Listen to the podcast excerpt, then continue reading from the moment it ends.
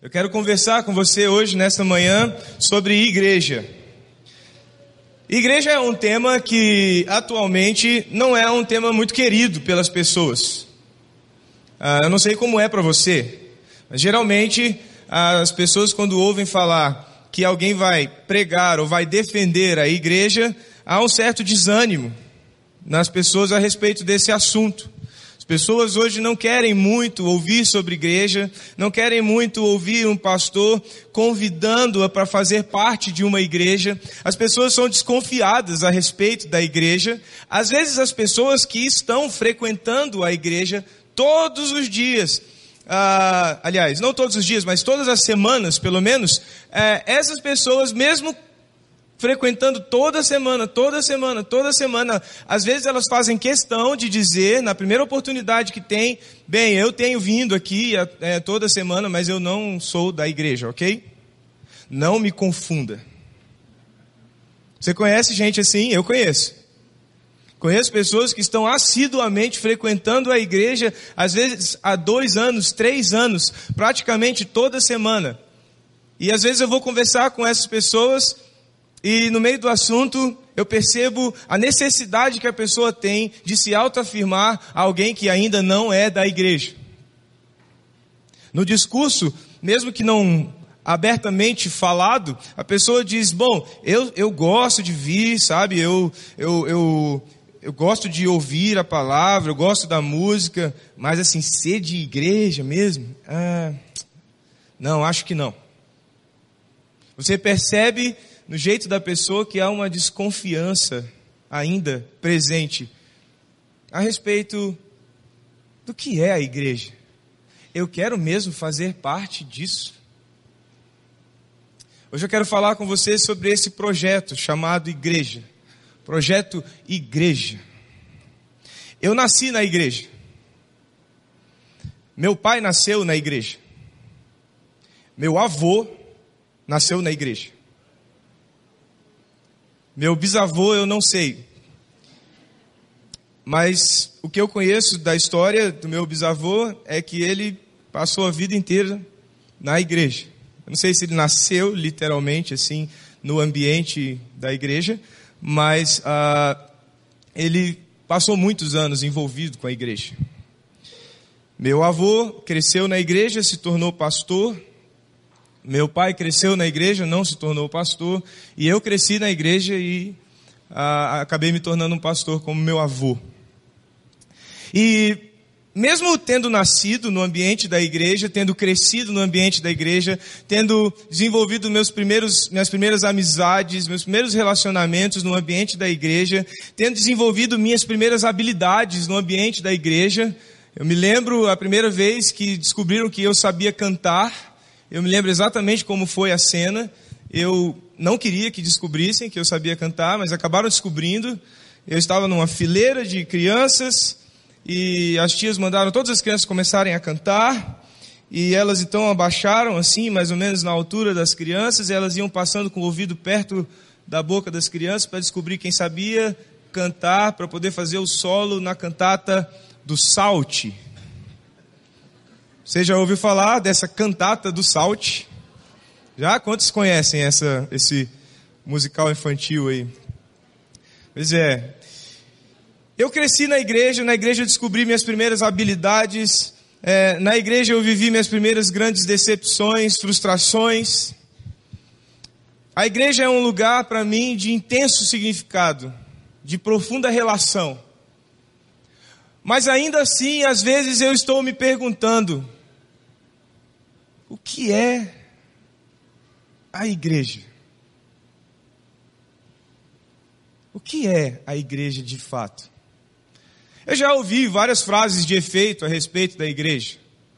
A última, a respeito da qual eu tenho até uma concordância, eu ouvi o pastor Carlito, lá de São José dos Campos, dizer que a igreja é um movimento e não um monumento.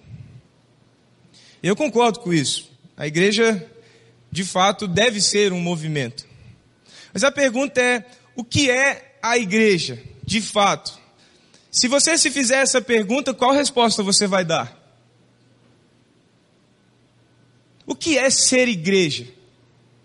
Quando eu, por exemplo, falo da igreja, quando eu estou numa roda de conversas e falo, ah, a igreja fez isso, a igreja fez aquilo, a igreja deveria fazer isso, a igreja deveria fazer aquilo, o que que na minha mente se forma como imagem, como um ponto referencial a respeito da palavra igreja? Quando eu digo a igreja deveria ter feito e não fez, ou a igreja fez e eu fui tão abençoado, o que isso significa? O que é a igreja? Quando eu a elogio, quando eu a critico, o que é a igreja? E hoje eu tenho um convite muito simples para fazer a você, eu já vou revelá-lo pelo menos parcialmente agora no início. O convite é que você se posicione a respeito desta pergunta: o que é igreja? Mas esse posicionamento não seja só uma opinião ou uma análise a respeito do assunto e você então ah, dissertativamente, em terceira pessoa, você descreve o que é a igreja. O meu convite para você é hoje pensarmos juntos sobre isso, aliás, sermos inspirados por uma história que envolve um momento da igreja. E inspirados por essa história, você responda o que é a igreja de uma maneira narrativa, em primeira pessoa, dizendo o que é a igreja, e isso tem a ver com você. Isso tem a ver com quem você é, com o que você está disposto a fazer,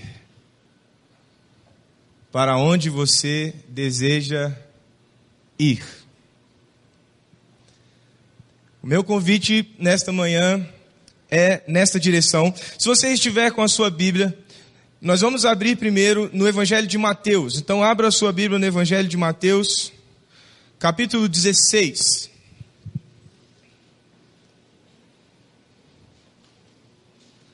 O momento do ministério de Jesus, um momento bastante especial, marcante, um dos pilares do que de lá até hoje ah, se desenvolveu a respeito do que é a igreja.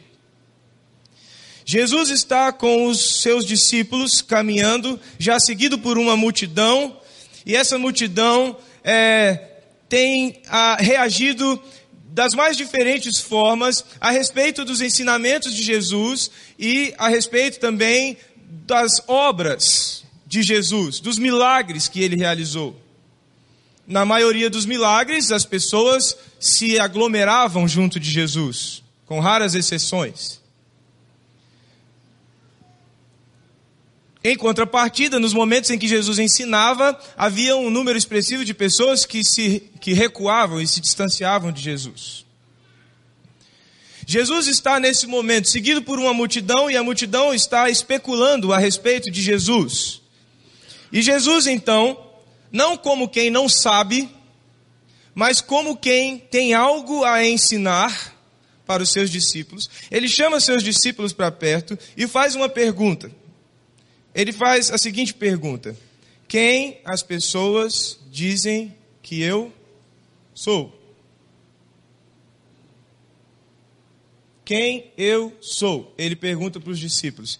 Quem as pessoas estão dizendo que eu sou? É a primeira vez na história da humanidade em que a fofoca é autorizada. Jesus chama seus discípulos e diz assim: Conta para mim, o que estão falando de mim? E aí os discípulos respondem: Olha, alguns dizem que você, que o Senhor é, é Elias. Alguns dizem que o Senhor é algum profeta. Alguns dizem que o Senhor é até João Batista. As pessoas estão um pouco confusas a respeito de quem o Senhor é. E então Jesus diz: Ok, e vocês, o que vocês dizem que eu sou? E então Pedro, no meio dos, 12, dos 11 amigos, ele levanta a voz, ele levanta a mão, dá um passo à frente, diz: Eu sei, eu sei, eu sei, eu, eu sei, eu, eu sei essa resposta, eu sei. Deixa eu falar. Deixa eu falar, professor, deixa eu falar. Jesus fala: Tudo bem, Pedro, pode falar, você é sempre mais empolgado. Fala, Pedro. E aí Pedro diz: Tu és o Cristo, o Filho do Deus vivo. E você sabe a história. Jesus diz: Disseste bem, Pedro. Não foi, não foi terra, nem homem nenhum que te revelou isso, mas o meu Pai que está nos céus. E deixa eu te dizer uma coisa, Pedro. Você é pedra. Você é Pedro. E aí o versículo 18 diz assim: você vai acompanhar comigo na sua Bíblia ou aqui no telão. Eu lhe digo que você é Pedro e sobre esta pedra edificarei o quê? A minha igreja. Bum! A palavra igreja apareceu a primeira vez na história. Ninguém tinha usado essa expressão até então, igreja. A expressão eclésia, ou eclesia, como alguns, alguns preferem pronunciar, existia sim no vocabulário. Mas neste sentido que Jesus está usando, no contexto desta, de toda esta afirmação de Jesus, aquela palavra ganhou um novo significado, porque até então, eclesia ou eclésia era uma palavra que significava aglomeração, ajuntamento de pessoas. Pessoas que saíram de lugares diferentes e se encontraram no mesmo lugar. Para se referir, por exemplo, às vezes à reunião de políticos, à reunião de religiosos, mas naquele momento Jesus usava com um teor, com um tom completamente diferente. Sobre esta pedra eu edificarei. E se você é, pensar vagarosamente a respeito disso, você vai pensar: edificar tem a ver com construir, com colocar uma pedra em cima da outra até que essas pedras juntas formem um edifício. Ele juntou um verbo que levava as pessoas a pensar na construção de um prédio com a palavra que normalmente era utilizada a respeito da aglomeração de pessoas. Ele juntou essas duas palavras e disse: Eu construirei, eu edificarei a minha igreja. O meu ajuntamento de pessoas. E mais, e as portas do Hades não poderão vencê-la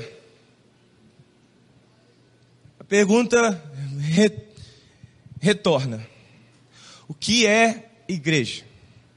Imagine você no lugar de Pedro. Calce aí as sandálias de Pedro. Você está diante de Jesus. Você acabou de afirmar que ele é Cristo, o Filho do Deus vivo. E Jesus, reagindo à sua resposta, diz: Você disse bem, sua resposta foi boa, e deixa eu te dizer uma coisa. Você é um homem comum. Você é Pedro. Você é qualquer pedra. Mas sabe por que você fez essa afirmação? Sobre esta junção, você comum, com uma convicção incomum, eu edificarei a minha igreja. Sobre esta união entre um ser humano, um homem comum e uma convicção incomum, eu construirei a minha igreja. O que é igreja?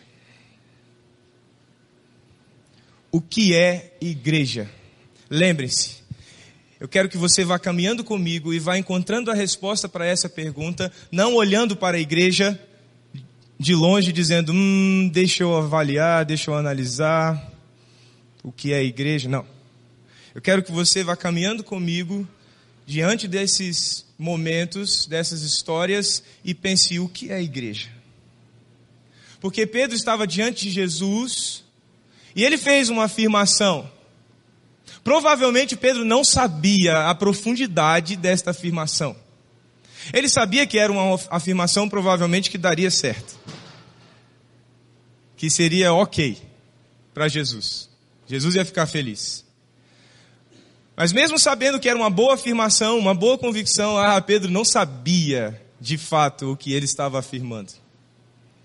Ele só soube depois que Jesus reagiu à resposta dele. Porque ele disse: Eu vou dizer que ele é o Cristo, o ungido de Deus. o Filho do Deus vivo. E isso vai ser bom. E realmente foi bom, mas Jesus foi além de ser bom. Ele disse: Pedro, deixa eu dizer uma coisa: o que você acabou de responder veio do céu para você. E nesse momento, Pedro, na história a ser conhecida, este momento é um marco em que eu declaro que sobre esta pedra, esta pedra formada por um homem comum e simples, com uma convicção incomum, sobre esta pedra eu vou construir a minha igreja. Eu vou edificar a minha igreja. Pedro ficou com isso gravado na mente dele. Pedro ficou com esse, esse momento da história ecoando na sua cabeça e no seu coração. Então Pedro um dia escreve uma carta aos crentes espalhados, espalhados por conta da perseguição, espalhados por conta da tortura que estavam vivendo, do sofrimento que estavam enfrentando, da perda de entes queridos, de parentes, de amigos. O evangelho estava se espalhando através da vida de homens e mulheres discípulos de Jesus que pela pela violência do imperador tiveram que se espalhar. E Pedro chama isso metaforicamente de a aspersão do sangue de Cristo. Pedro diz: esses homens e mulheres se espalhando pelo mundo são gotas do sangue de Jesus, tocando lugares que ainda não foram tocados com o sangue do Salvador. O que é a igreja? O que é a igreja? Então Pedro escreve essa primeira carta e ele senta com um instrumento para escrever, provavelmente um pedaço de algum tipo de madeira especial para escrever. Ele coloca, encosta aquilo no papiro e ele começa a escrever, ou então algum auxiliar dele está escrevendo e ele está pensando: o que eu vou escrever para esse povo espalhado pelo mundo que tem sofrido, que tem enfrentado é, dor, medo, perda? O que eu vou dizer para eles? E ele começa a escrever. E no capítulo 2, no versículo 4 e 5, peguei uma parte disso, ele diz assim: À medida que vocês se aproximam dele, a pedra viva. E eu fico imaginando Pedro escrevendo isso e relembrando o momento em que Jesus perguntou: Quem vocês dizem que eu sou? E ele se aproximou de Jesus e disse: Tu és o Cristo, o Filho do Deus vivo. Pedro estava imaginando, à medida que vocês se aproximam de Jesus, a pedra viva, que pelos homens foi rejeitada, foi mal compreendida, foi uma confusão para as multidões rejeitada pelos homens, mas por Deus foi escolhida, foi ungida. Ele era o Cristo, ele era a pedra, escolhida por Deus e preciosa para ele. Pedro diz: vocês também estão sendo utilizados como pedras vivas na edificação de uma casa espiritual. O que é a igreja? Jesus disse para Pedro: eu edificarei a minha igreja. Pedro ouviu aquilo e quando foi escrever, ele disse: Vocês, aproximando-se de Jesus, tendo ele como a pedra escolhida de Deus, vocês vão se tornar pedras vivas na edificação do que ele disse para mim que edificaria. Ele disse para mim: sobre esta pedra eu edificarei a minha igreja. É como se Pedro estivesse dizendo assim, sabe? Jesus disse que edificaria a igreja dele sobre esta pedra comum aqui que eu sou. E sabe o que eu entendi disso? Eu entendi que sobre pedras comuns como eu, mas com uma convicção incomum, Jesus edificaria a maior de todas as obras que a humanidade poderá conhecer a igreja de Jesus Cristo.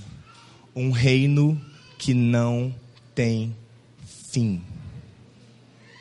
O que é a igreja? Pedro foi comissionado por Jesus como apóstolo. Pedro foi junto com os apóstolos, depois que Jesus subiu aos céus, foi para Jerusalém pregar. E ele pregou. Três mil pessoas se converteram na primeira pregação de Pedro. Pedro continuou pregando. E a primeira coisa que eu quero que você guarde nessa manhã no seu coração, e você vai guardar somente duas coisas, e a segunda é muito parecida com a primeira, então você não vai ter dificuldade hoje de lembrar do que do que Deus quer falar com você hoje e da resposta que você precisa dar a essa pergunta, o que é a igreja. A primeira coisa é que a igreja projetada por Jesus se projeta em Jesus. Em mais nada, em nenhuma estratégia, em nenhum programa, em nenhum grande evento, em nenhum homem, por mais uh, simpático que ele seja, por mais parecido com Jesus que ele seja, principalmente na época da Páscoa. A igreja nunca se projeta em homens, ou pelo menos a igreja projetada por Jesus. O que é a igreja? A igreja projetada por Jesus Cristo nunca se projeta em homens, eventos, programas, estratégias. A igreja projetada por Jesus se projeta nele. Pedro começou a pregar, e ele começou a pregar junto com seu amigo João. Eles estavam caminhando por Jerusalém e chegaram à porta, uma porta conhecida chamada Porta Formosa. A porta é, Formosa era cuidada já há cerca de 40 anos por um homem que, sentado ao, no, ao canto da porta, estendia a mão dia após dia, esperando que as pessoas dessem a ele o que ele esperava que as pessoas dessem a ele. Ele sentava e estendia a mão, e quem se senta, já há muito tempo nós vemos isso. Desde que o mundo é mundo, existe isso. Quando uma pessoa incapaz se senta no canto de um lugar onde supostamente pessoas é, de Deus passam e ela estende a mão, o que ela está esperando? Receber. Receber algo. Aquele homem estava acostumado a receber algo daqueles outros homens que passavam e que eram considerados homens que viviam em nome de Deus. Mas estranhamente, homens que viviam em nome de Deus estavam acostumados a dar algo que não necessariamente era deveria ser dado por homens que viviam em nome de Deus. Às vezes eles davam desprezo.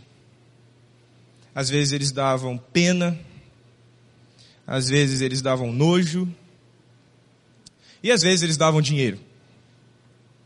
Aquele homem estava acostumado a, acostumado a receber estas coisas. Mas um dia Pedro e João passam na porta, e passando na porta como qualquer um, aquele homem estendeu a mão, Pedro voltou-se para ele, e a primeira coisa que Pedro deu foi algo que normalmente aquele homem não recebia. atenção. Pedro disse: Olhe nos meus olhos. Eu quero olhar para você. O que é a igreja de Jesus? Olhe nos meus olhos. O homem olhou e ele disse: Olha, eu não tenho o que normalmente você está recebendo aqui. Você está acostumado a receber algo e eu não tenho o que você está acostumado a receber. E o que eu tenho, eu também não estou muito acostumado a dar. Porque até então, nenhum apóstolo havia feito nenhuma obra como a que Jesus disse que eles fariam. Vocês farão obras, as mesmas obras que eu fiz e ainda maiores. Até então não tinha acontecido isso na história. Então nenhum deles estava muito acostumado a fazer o que Pedro estava prestes a fazer. Mas Pedro lembra do que Jesus disse. Ele volta-se para aquele homem e diz: Em nome de Jesus Cristo, levanta e anda. Aquele homem levanta. Pessoas adoram. E a notícia a respeito de Jesus e da sua igreja começa a correr em Jerusalém. E a reação, obviamente, foi a reação ah, costumeira. Porque quando o nome de Jesus corria enquanto Jesus estava, os mestres religiosos recebiam essa notícia e eles não se alegravam. Começou-se a, a, se formar, começaram, começaram a formar milícias contra Jesus. E naquele momento começa a se formar também milícias contra os apóstolos de Jesus. O sinédrio, os líderes religiosos chamam Pedro e João para uma conversa. E nessa conversa eles ameaçam Pedro e João. Eles falaram: acabem agora com esse projeto chamado igreja. Encerrem agora esse projeto chamado igreja, porque senão o que vai acontecer com vocês é bem parecido com o que aconteceu com, aqueles que você, com aquele que vocês pregam. Então vamos dar o primeiro aviso para vocês. Ou vocês encerram isso agora, ou o futuro de vocês é parecido com o que aconteceu com o mestre de vocês. Pedro e João estão diante desses homens, e o Pedro que antes negou Jesus, com medo de uma menina que o reconheceu, agora estava diante de todos os mestres e chefes que haviam crucificado Jesus Cristo ele estava diante desses mesmos homens, dessa mesma representação, e ele prega. E ele fala sobre quem é Jesus. E no versículo 11 do capítulo 4 do livro de Atos, você pode abrir sua Bíblia no livro de Atos, e nós estamos caminhando para o fim.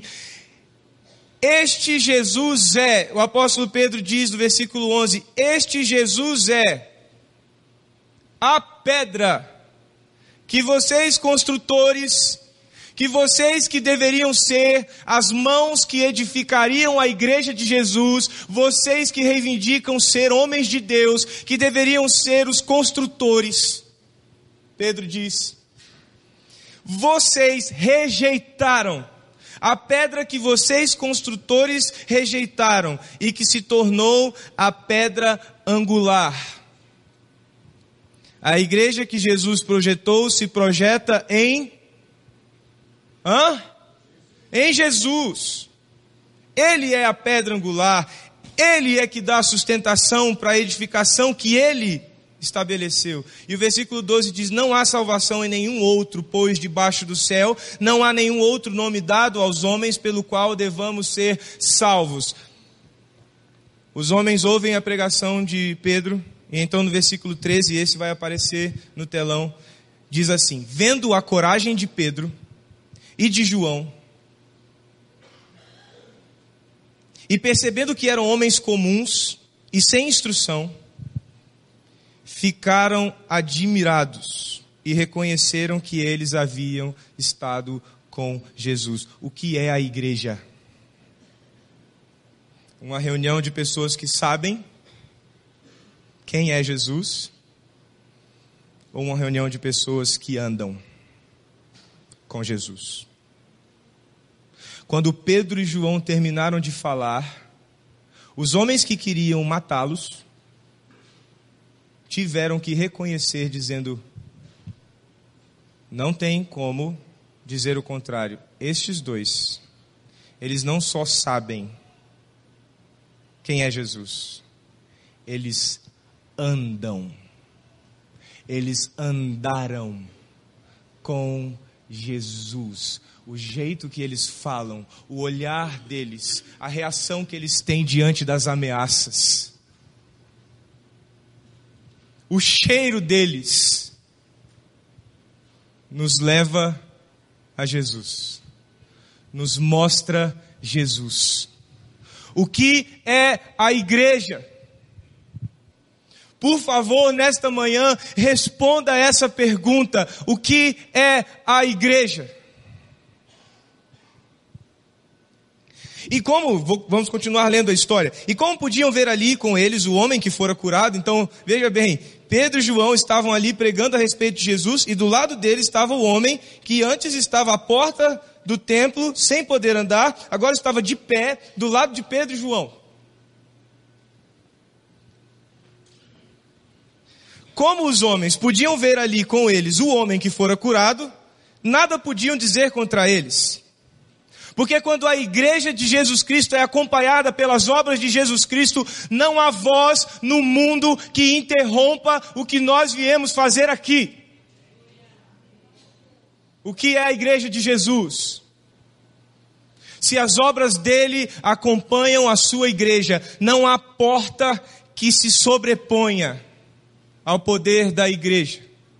Porque esta igreja não está fundamentada em si mesma, nem em homens, nem em ideias, nem em projetos, nem em estratégias, mas está firmada na pedra preciosa, angular, chamada Jesus Cristo, o Filho do Deus vivo.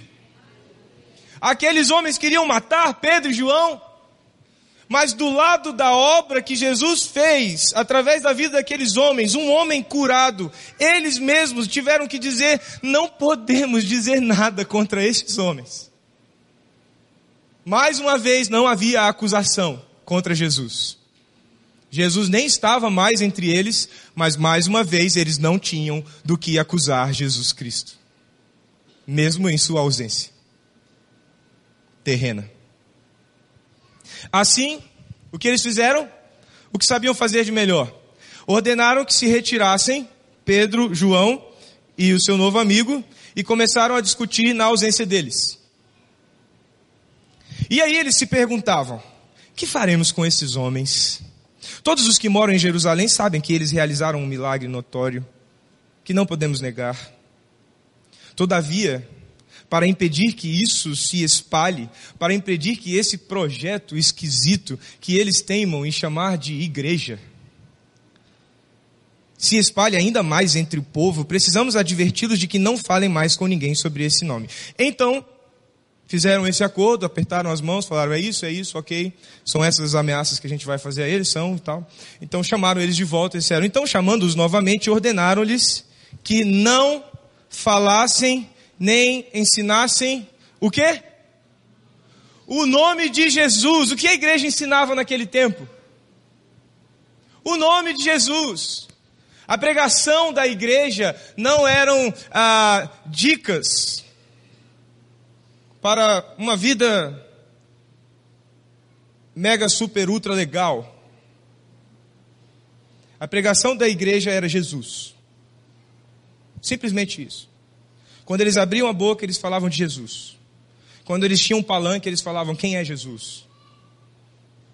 Quando eles tinham oportunidade de conversar individualmente, eles falavam quem é Jesus. Porque não se trata de quem nós somos, não se trata das nossas ideias, não se trata das nossas estratégias, não se trata dos nossos projetos, trata-se dele, quem ele é. Ele precisa ser conhecido, ele precisa ser visto como quem ele é. Como um dia eu, Pedro, vi quem ele era, e ele disse para mim: Porque você viu quem eu sou, sobre isto eu edificarei o meu projeto, a minha igreja e nem mesmo o maior poder da terra, o poder da morte, que nenhum homem pode vencer, a minha igreja vencerá. Uau! Então eles chamaram e disseram: Olha, não ensinem mais o nome de Jesus, não ensinem mais. Mas Pedro e João responderam. O mesmo Pedro, lembre-se que ficou com medo de uma menina que o, é, comparou com Jesus. O mesmo Pedro, mas não o mesmo Pedro. Pedro e João responderam: Julguem os senhores mesmos se é justo aos olhos de Deus obedecer aos senhores, temer aos senhores, e não obedecer a Deus, temer a Deus. E olha só o que Pedro e João dizem juntos: Não podemos deixar de falar o que vimos e ouvimos. Nós não podemos, é mais forte do que nós, é quem nós somos, é o que nós acreditamos, é, é a nossa vida nisso. Vocês não podem impedir que nós façamos o que nós não podemos fazer. Nós não podemos parar de mostrar Jesus Cristo. O que é a igreja? O que é a igreja?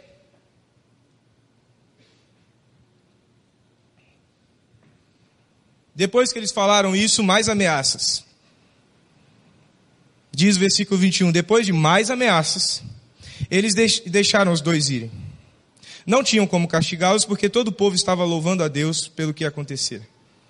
Eu amo isso.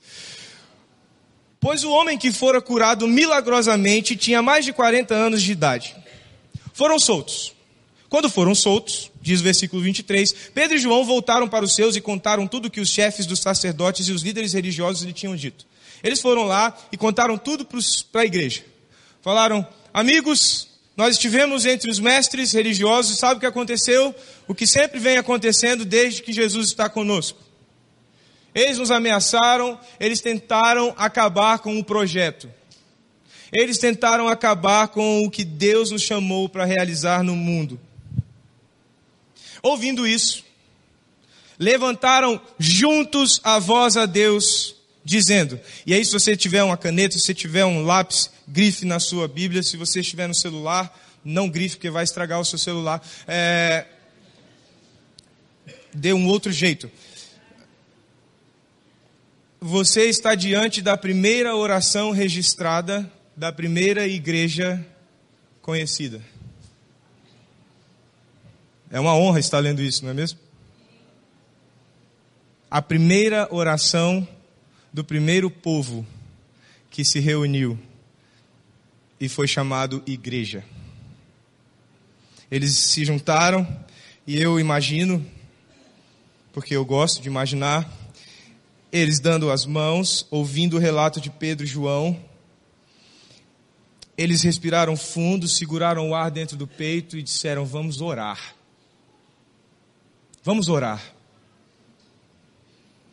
E eles então levantam a voz a Deus, dizendo: Ó oh, soberano, tu fizeste o céu, a terra, o mar e tudo o que neles há. Nós sabemos quem o Senhor é.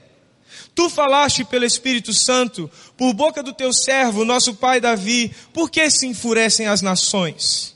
E os povos conspiram em vão. Os reis da terra se levantam, os governantes se reúnem contra o Senhor, contra o seu ungido.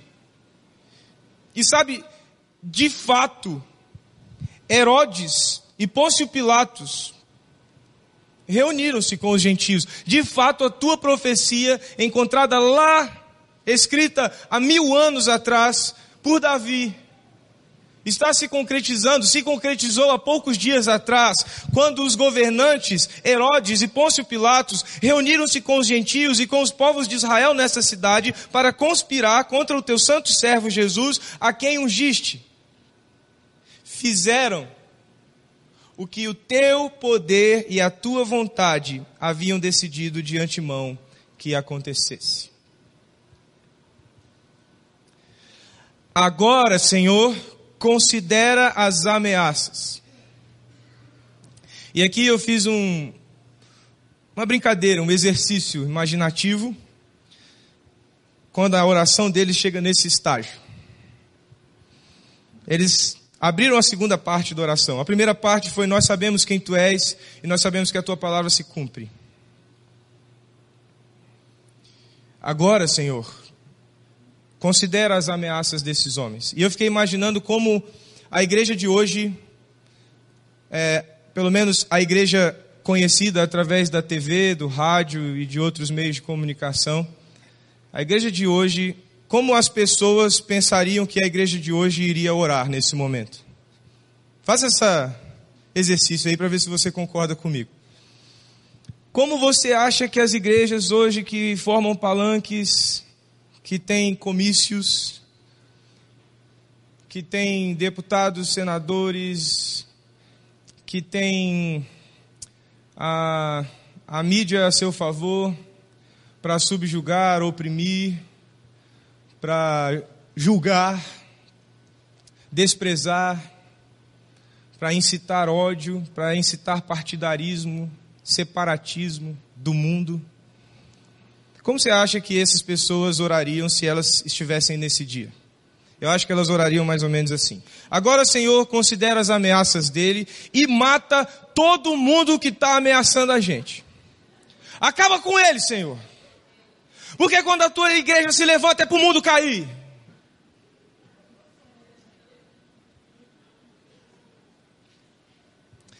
A pergunta é: qual é o efeito desta oração hoje no nosso tempo? O efeito dessa oração hoje no nosso tempo é que muitos de nós abraçam esses discursos e saem por aí com a faixa vermelha na mão, um facão que vai até o meio da perna, se achando o rambo espiritual, para sair cortando todo mundo pela metade. Mas o mundo lá fora olha para a gente e diz: Eu não quero fazer parte disso. Porque não se trata de Jesus, se trata deles mesmos se trata do projeto de dominação deles, se trata do discurso de manipulação de massa deles, se trata do projeto deles, da intenção deles, das estratégias deles, se trata deles. O que é a igreja? A igreja não é o meu projeto. A igreja não é a minha ideia. A igreja não é o que eu quero fazer. A igreja é o que Jesus planejou. A igreja é quem Ele é. Nós somos o corpo dele. Mas tem um outro grupo que está do outro lado, oposto ao do primeiro grupo, que eu acho que oraria mais ou menos assim. Senhor, considera as ameaças deles. E se contenta só com a gente mesmo, sabe? Porque a gente pode morrer e a gente não quer briga com ninguém, sabe? Deixa quieto, já tá bom, tá de boa. Fica só com a gente mesmo. Começou, deu certo, a gente está aqui, ó, voltamos. Nós, discípulos, tínhamos desistido, desistido, mas voltamos. Então, tá bom assim. Quem vier é lucro, não é mesmo? Vamos viver cheirando flores, abraçando árvores. E quem se juntar a gente, legal. Os que não quiserem se juntar, bom, cada um tem a sua verdade, não é mesmo? Vamos viver assim sem incomodar o mundo. Mas esta igreja não orou assim. Esta igreja orou da seguinte maneira: Agora, Senhor, considera as ameaças deles e capacita-nos. Capacita a tua igreja, capacita os teus servos para anunciarem a tua palavra corajosamente. Senhor, nós não vamos parar de fazer o que o Senhor nos chamou para fazer. Nós não vamos parar de fazer o teu nome conhecido. Nós não vamos recuar. Nós não viemos aqui brigar. Nós viemos aqui para que a tua palavra salve vidas. E nós não vamos parar, porque nós somos a tua igreja. E o Senhor disse: sobre a minha igreja, nem o maior poder prevalecerá. Nós vamos continuar. E o que nós te pedimos, Senhor, nos capacita. Estende a tua mão para curar e realizar sinais e maravilhas. E sabe o que eu acho lindo nessa parte da oração? É que eu mesmo, se fosse orar essa parte, eu oraria assim: estende a tua mão para curar e realizar sinais e maravilhas por meio de mim. Eu, eu oraria assim, achando que, ok, mas olha como eles oraram: eles oraram, estende a tua mão para curar e realizar sinais e maravilhas por meio de quem? Do nome, do teu santo nome, o nome do teu santo servo Jesus Cristo. A consciência que estes homens e mulheres tinham do que é a igreja de Jesus Cristo era tão profunda, tão forte, que nem em suas próprias orações eles se colocavam mas eles sempre colocavam o nome de Jesus antes deles. Realiza as tuas obras por meio do nome de Jesus. Pedro tinha acabado de curar um, um aleijado há 40 anos, mais de 40 anos. Aleijado. Se tinha alguém que podia bater no peito e falar, hum, eu sou o cara. Eu estou com o poder nas minhas mãos. Então, Senhor, é só o Senhor usar. Aqui, ó, está estendida. Vou sair atirando raios curativos sobre todo mundo, porque eu tenho o poder. Mas esses homens se juntaram, oraram e disseram: Não somos nós. Não é o nosso nome. Não se trata de Pedro e de João. Não se trata de Tiago. Não se trata, não se trata de nenhum destes homens. Não se trata de nenhum de nós. Trata-se dele Jesus Cristo, é em nome dele que nós estamos aqui. E depois de orarem, olha só o que aconteceu: tremeu o lugar em que estavam reunidos, todos ficaram cheios do Espírito Santo, e o que, que aconteceu? A oração deles foi respondida. O que, que eles pediram lá no versículo 29? Capacita teus servos para anunciarem a tua palavra corajosamente. E o que, que aconteceu no versículo 31? cheios do Espírito Santo, anunciavam corajosamente a palavra de Deus. Mas não foi só isso que aconteceu com a igreja de Jesus. No versículo 32, eu peguei só a primeira declaração. Quando a igreja de Jesus se levanta como o projeto de Jesus, para se projetar em Jesus, sabe o que acontece? Ela projeta Jesus ao mundo.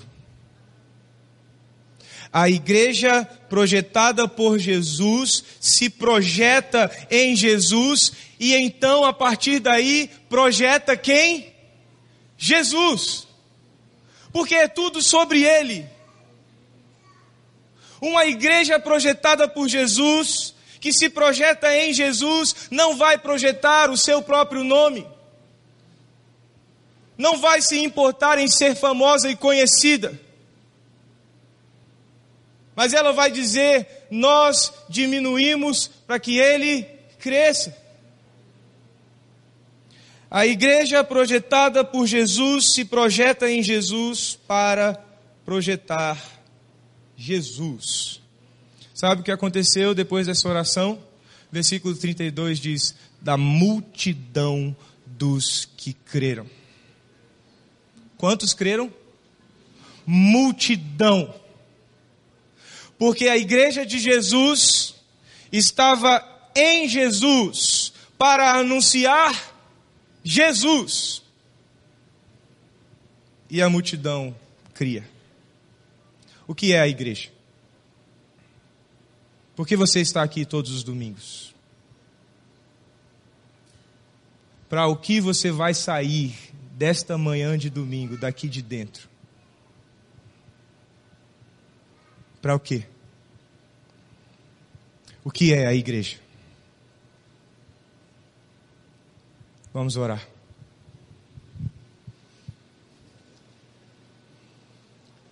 Senhor, obrigado pela tua palavra.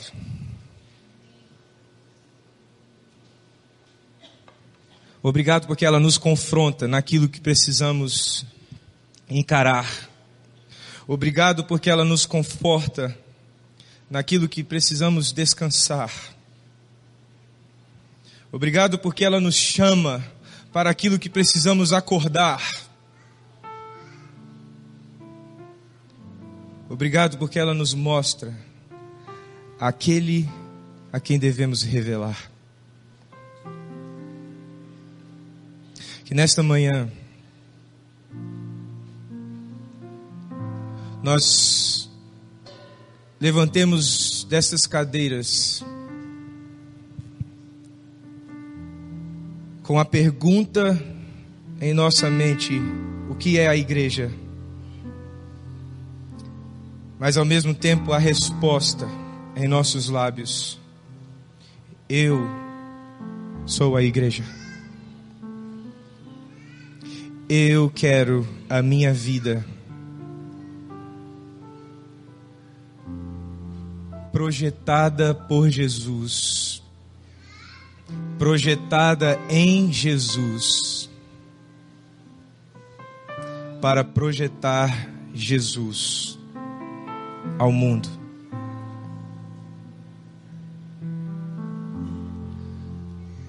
Nos faz acreditar, Senhor, na tua igreja, porque não é projeto meu, não é projeto nosso, é projeto teu.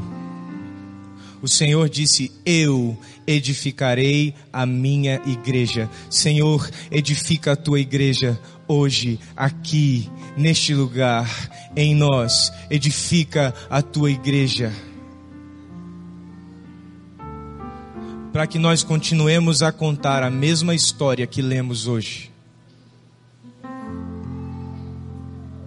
para que nós continuemos o movimento que começou há tantos e tantos anos atrás. Nos abençoa nesta manhã e nos faz nos comprometer com isso a partir de hoje, para que a tua igreja seja a tua igreja. Em nome de Jesus. Amém.